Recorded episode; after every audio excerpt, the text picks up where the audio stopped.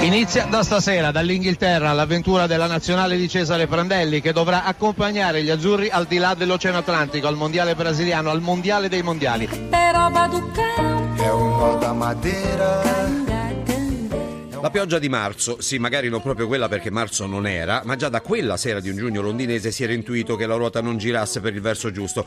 Montolivo crack, addio mondiale per il centrocampista chiave dello scacchiere tattico di Cesare Prandelli. Anche grazie al milanista i mesi precedenti erano filati via lisci come l'olio, con una qualificazione al mondiale brasiliano conquistata addirittura con due partite d'anticipo rispetto al previsto. Meglio di così, tanto più che all'esordio nella rassegna ridata nel bel mezzo dell'Amazzonia, la nazionale di Cesare Prandelli centrava un ben augurante successo successo a spese dell'Inghilterra. Pirlo, la finta, Marchisio carica il destro, il tiro, rete! Il principino! Claudio Marchisio! Siamo avanti noi! Deve brigare di Candreva, palla sul secondo palo, Balotelli! Balotelli!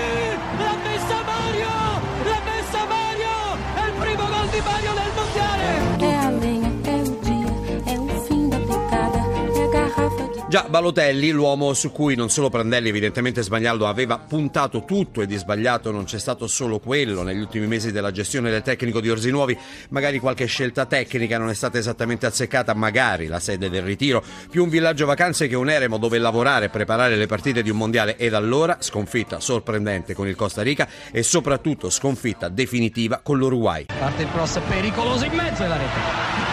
Il gol di Godin che porta in vantaggio l'Uruguay ha segnato Godin e in questo momento l'Uruguay è agli ottavi di finale. In questo momento è finita, in questo momento siamo veramente e aritmeticamente ed ufficialmente fuori dal mondiale, quello che possiamo definire tranquillamente un fallimento.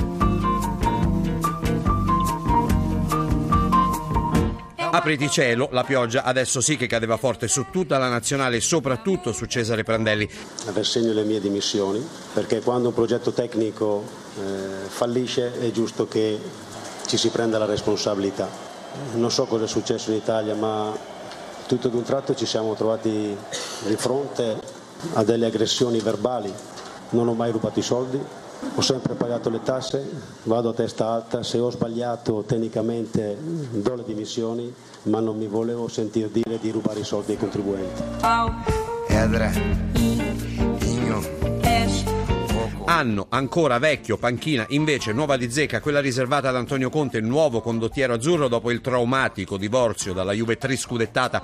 Un successo per la nuova gestione federale capitanata dal signor Tavecchio, successore di Giancarlo Abete, dimissionario anche lui nel drammatico pomeriggio di Nadal. È arrivata la telefonata da parte del presidente di un top top club perché l'Italia ah, rappresenta il top di un top club e facendo le dovute riflessioni, capendo l'entusiasmo, carpendo l'entusiasmo, la voglia di fare da parte del Presidente.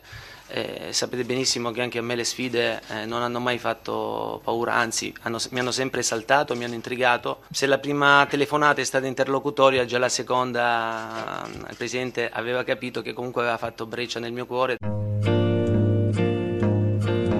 o intendiamoci in campo con Conte. Tutto bene 5 vittorie un pari qualificazione al prossimo europeo a portata di mano e però fuori dal campo le cose hanno cominciato a scricchiolare specie nei rapporti con i club anzi con il club. La Juventus qualche infortunio di troppo giocatori chiesti a Coverciano negati a Vinovo per gli stage che nemmeno Prandelli era riuscito ad ottenere. Ed allora in una anche questa piovosa notte di Genova post amichevole con l'Albania la furia salentina del CT si abbatte sul sistema calcio Italia. Sento a pelle Ve lo dico, eh, dopo tre mesi, dopo tre mesi, tre mesi e mezzo, questo è il terzo raduno che facciamo con la nazionale, inizio ad avere un po' le cose abbastanza chiare.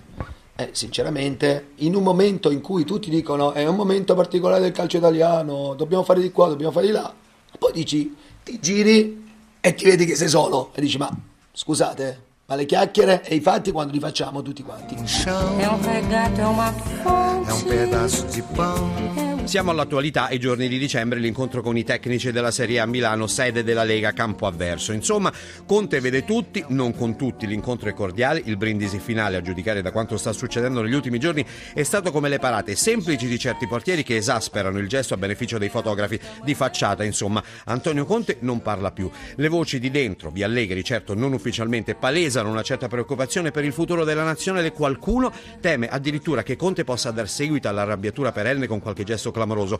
Tutti, noi per primi, ci auguriamo che questo non accada perché dopo la tanta pioggia presa è giusto che nel cielo, non a caso azzurro della nostra nazionale, magari proprio a marzo torni finalmente a splendere il sole. Here comes the sun, little darling. Here comes the sun. I say it's alright.